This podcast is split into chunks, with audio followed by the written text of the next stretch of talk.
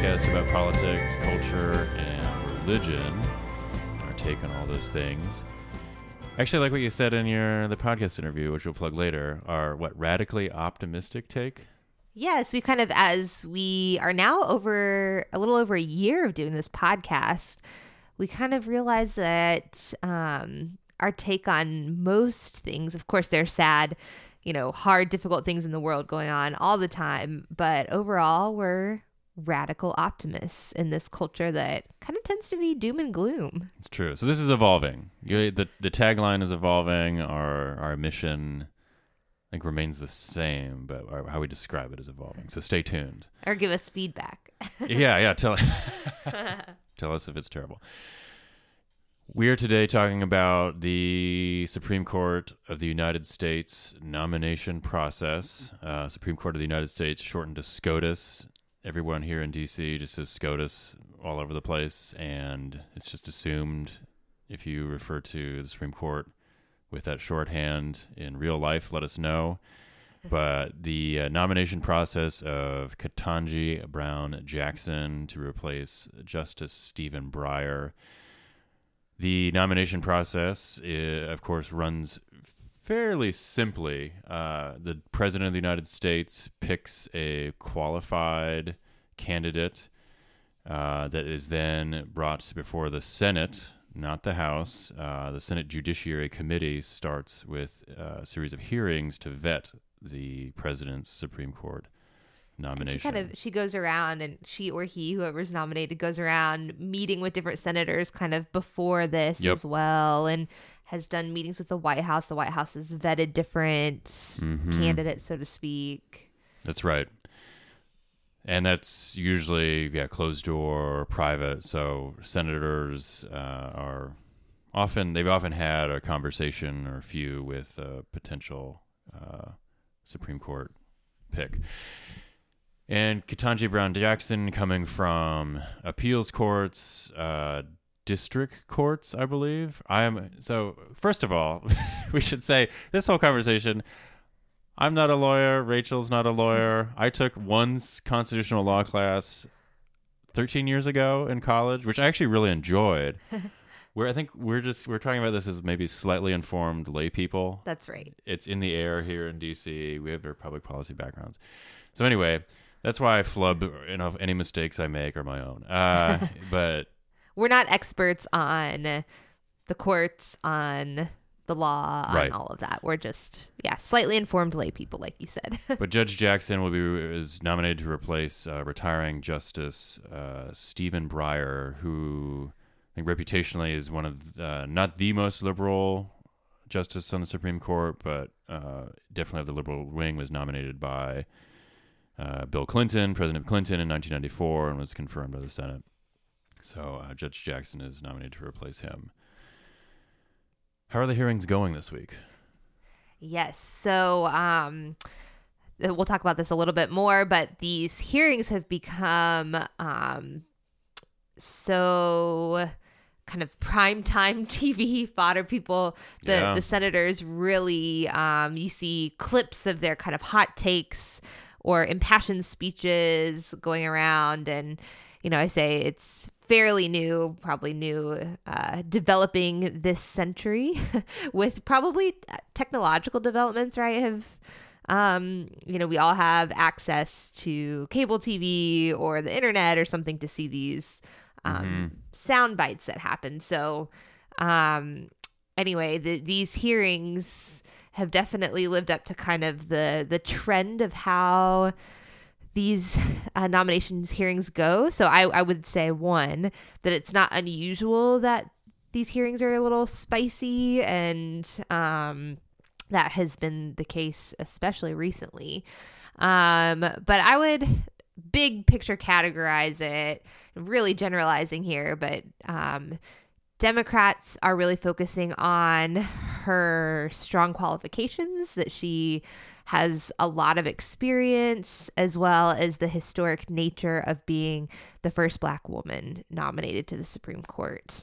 Um, Senator Cory Booker gave a impassioned, Mhm. very moving speech about this this historic nature. Um, And so that's kind of what Democrats are focusing on.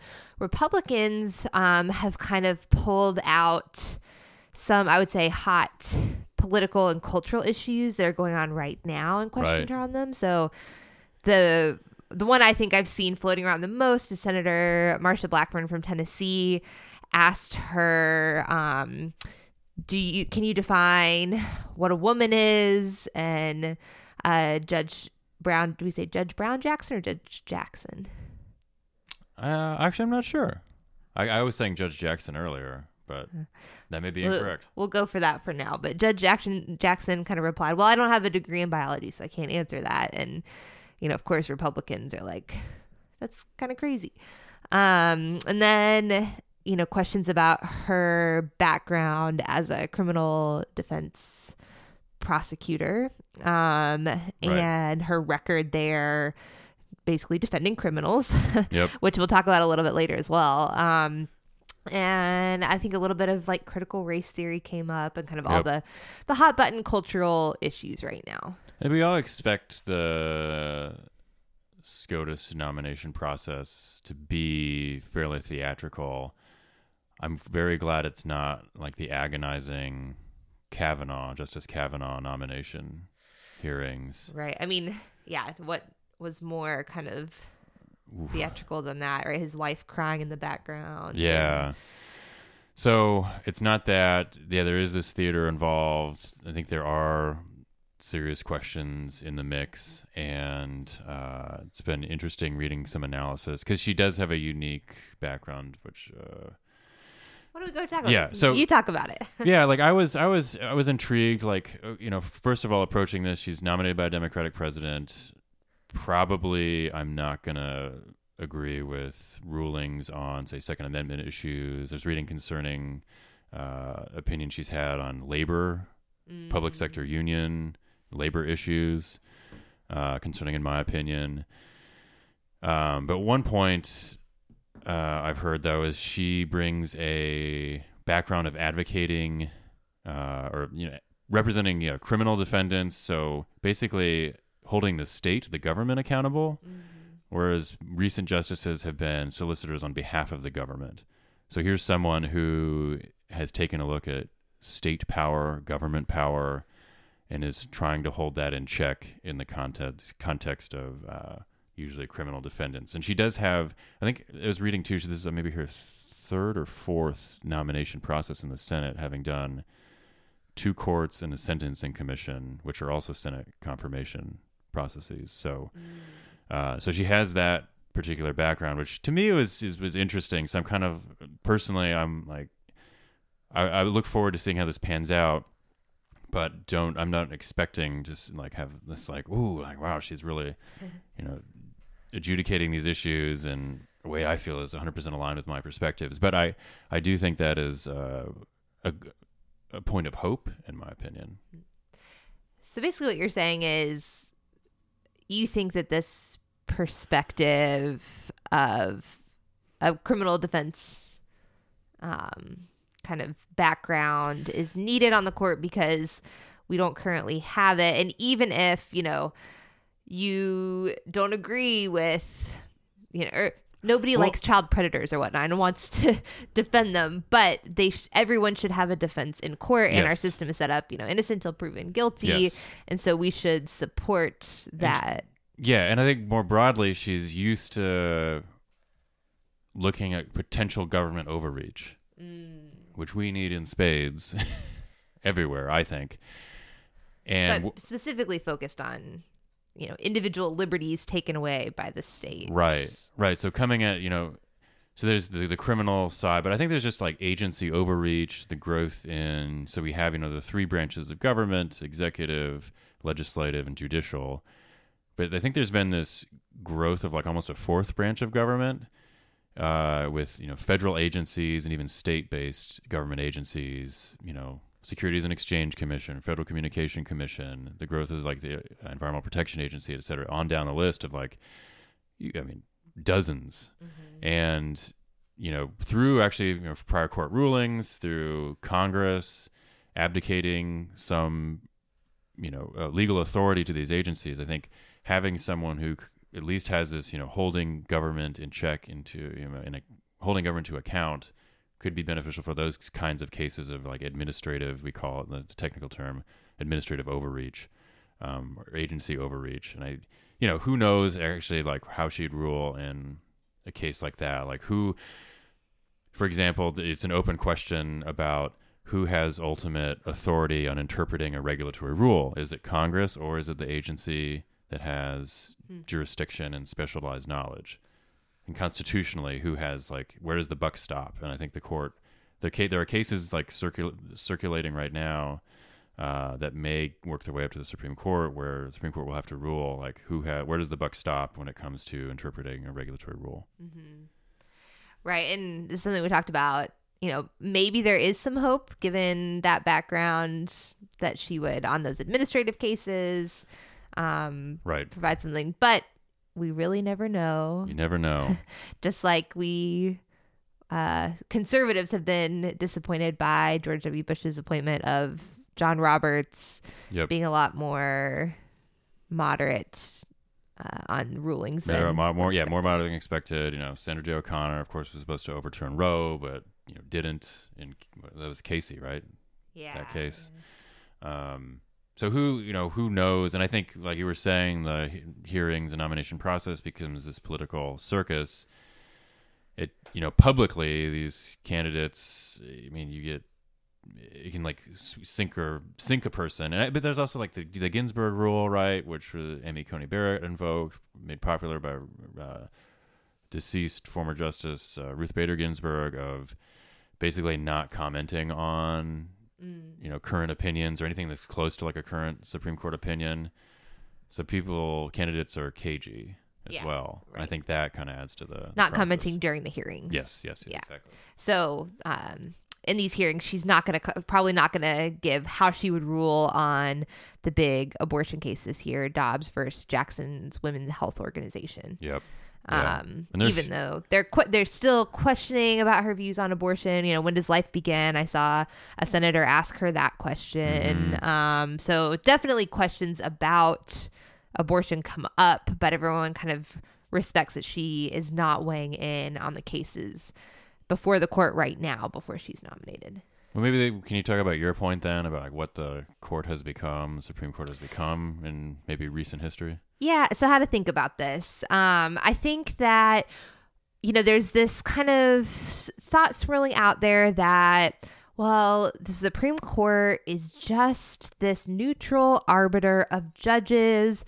These judges should have no kind of political leanings, and they're just the neutral arbiters of kind of the law of the land. And unfortunately, there's just been this whole um, shift over the last century in how the court operates, partly or largely because the legislative branch has abdicated a lot of its power. So, what do I mean by that? Um, when we see we saw this in Obamacare, we've seen this in other kind of big laws mm. that have been passed recently. Congress leaves some uh, wiggle room in the statute. So when they're writing a law, they leave some wiggle room for administrative agencies to interpret how to enact the law.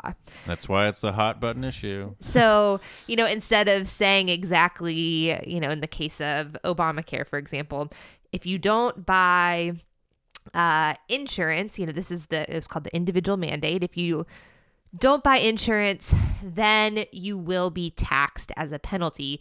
We couldn't call it a tax for a number of reasons because then you couldn't have gotten through the Senate with um, bypassing the filibuster.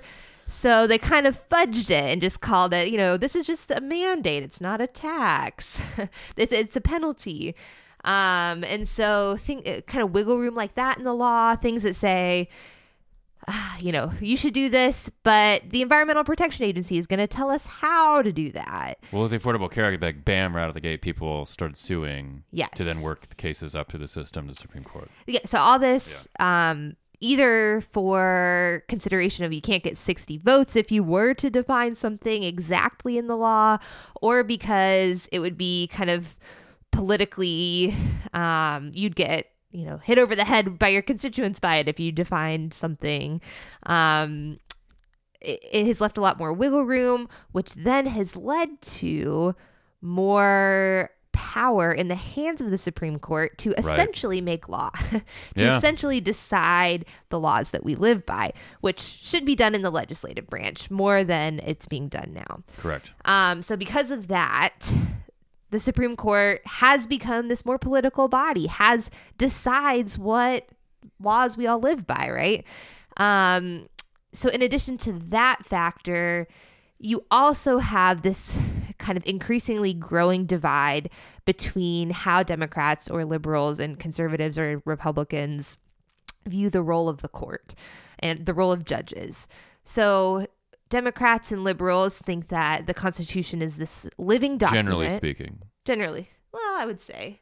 Okay. All right. I mean, if for the most part, Okay. they, if the Constitution is this living document um, that should be evolving, that should not be kind of strictly held to. It was written, you know, a long time ago, etc. 1787. So that's kind of the the general Democrat liberal view. Republicans, um, on the other hand, believe that a, a more originalist view um, that we should be reading the Constitution as it was written, and it's really dangerous to kind of uh, rewrite and, and add to and expand upon the words of the Constitution. Uh, Right. That kind of leads to some creep. So these are really radically different views of viewing the Constitution. And so you have that layered upon this like increasingly political role of the Supreme Court. Mm-hmm. And we're in the situation where instead of, you know, this idyllic view of the Supreme Court being uh, this neutral arbitrating body, it is actually pretty political, makes a lot of decisions about our lives, um, and takes a much heavier role. So, with that all said, I think it's rational for these senators making these confirmation votes to bear the reality of what the court is and not what we wish it would be in mind, um, knowing that whatever judge they're voting on will be making big decisions on Second Amendment rights, on abortion, Right. on healthcare, on all sorts of um, issues that affect us every single day. So, I mean, to sum up that point, that perspective, your perspective is then if you're a Republican senator, you do not vote to affirm a democratically appointed Supreme Court pick. Right. You can, you know, they can be the most qualified person, right? And, but you know that for the rest of their lives on the Supreme Court, they are going to be making decisions because the court has kind of polarized and evolved so much. They're going to be making decisions counter to how you think is what what you think is good for the nation. And vice versa. We've seen this with Democrats, right? Not a single Democrat, I don't think, voting for uh, Neil Gorsuch or Amy Coney Barrett. Right, but so I'm a little more idealistic here then.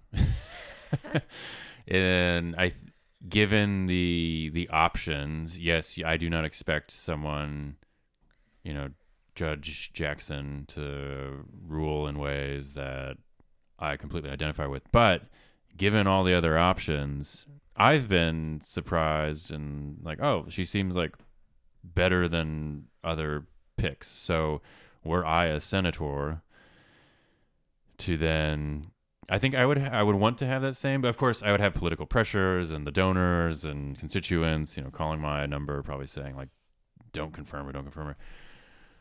But just looking at kind of the the broader landscape, the alternatives, the like her record, I would say like senators should vote yes if they feel that way and believe that way, not just have a completely partisan default voting record or voting, you know, voting pattern.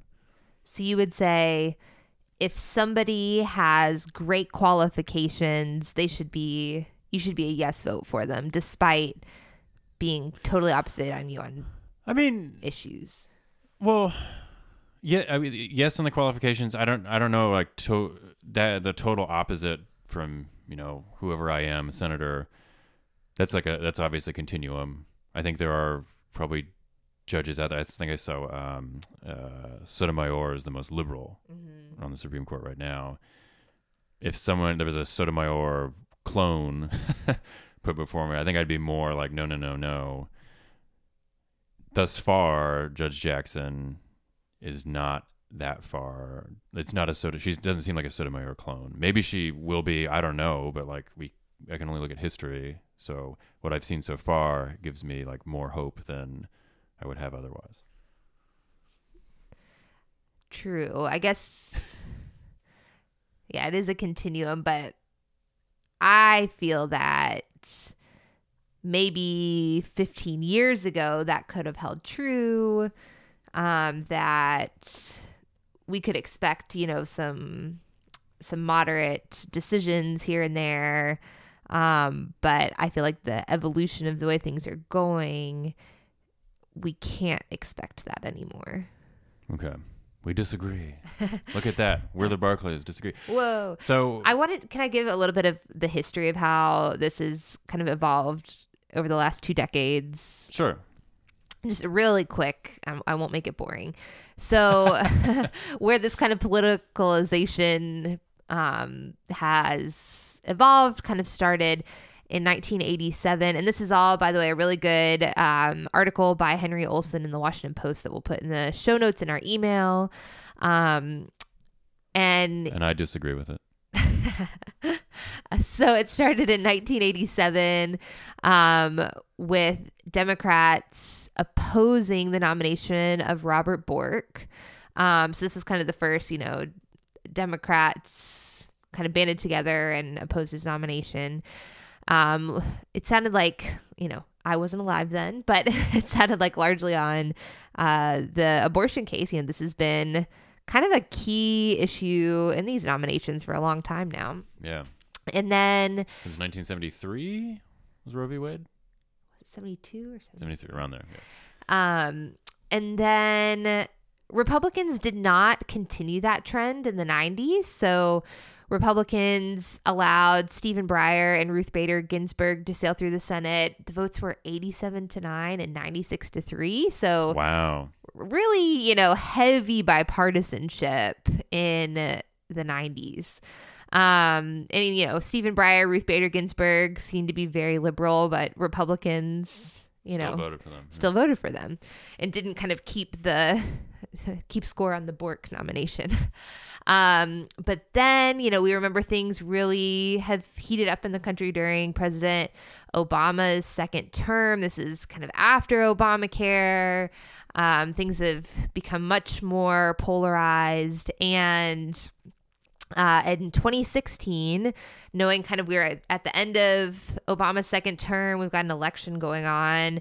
Um, we all remember Justice Scalia passed away, and then there was this seat open at the very end of Obama's term, and Senator McConnell refused to hold a hearing for Merrick Garland. So that turned up the heat in 2016. Um, then, when President Trump became president, he um, nominated Neil Gorsuch, and McConnell was in power then. Senate, Senate majority was in the Republican hands, and he abolished the filibuster for Supreme Court nominees. Now, of course, Democrats had already gotten rid of the filibuster for all other judici- judicial nominations during the Obama administration. So it's not like this was totally norm breaking. Everyone's guilty. And then um, we saw two more nominations during the Trump administration, which was kind of un- unpre- un- unprecedented, but also, I don't know, unprecedented, but unusual yeah. um, to get three in one term. Yeah. Um, but this is kind of what a lot of Trump voters had hoped for and voted for him for this yeah, reason. That's true. That's true. Um, and we saw Brett Kavanaugh and Amy Coney Barrett and they seem like really good picks. nominated, and only Joe Manchin crossed party lines to support Brett Kavanaugh, and no Democrat supported Amy Coney Barrett. So we see this kind of evolution here of it becoming increasingly polarized.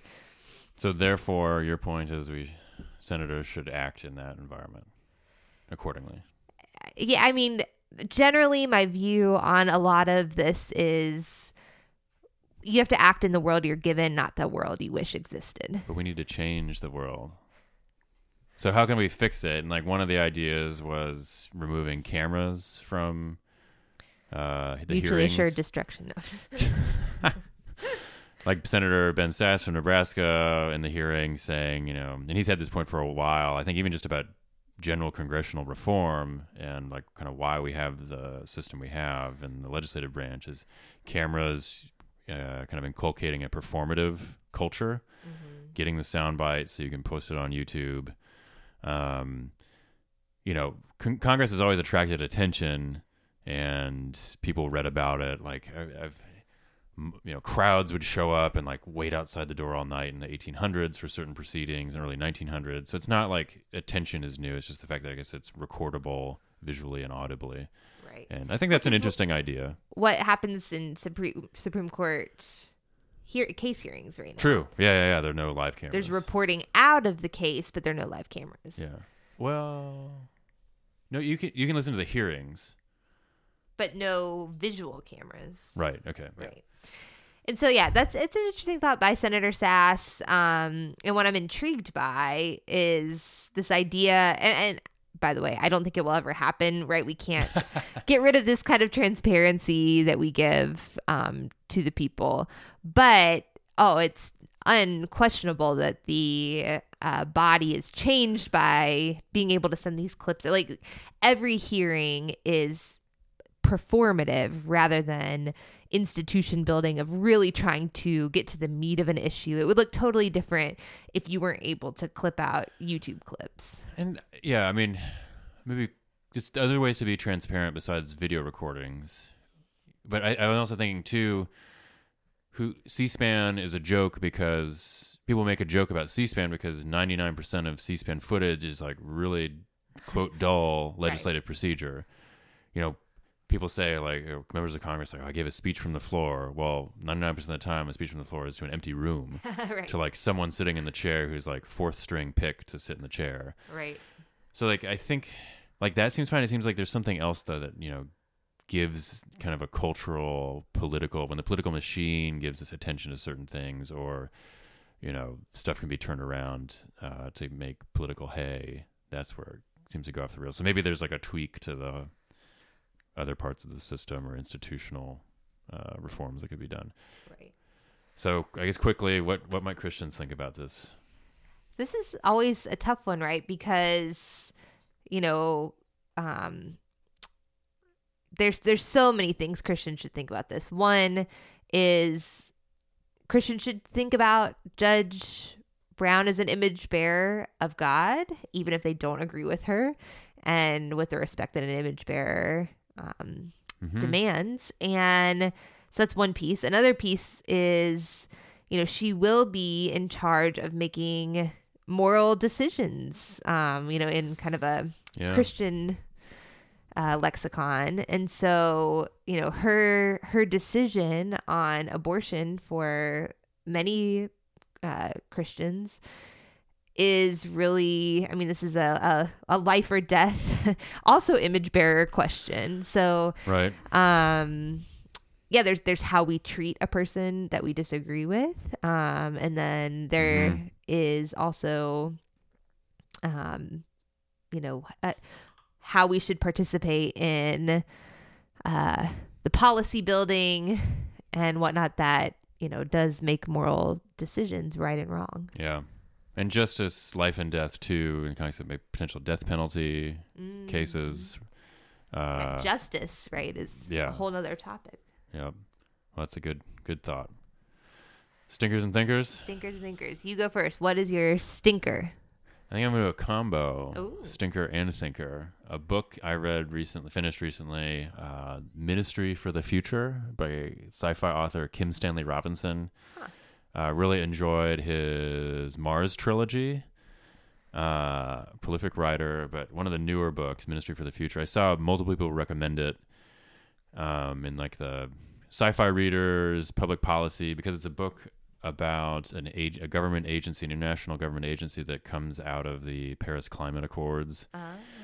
and it's it's it's and it's starting like so the nearish future, like late 2030s to 2050s. And there's been catastrophic climate change, like a heat wave that kills like 20 million people in India, is how it kicks off. And I was kind of I was gripped by that.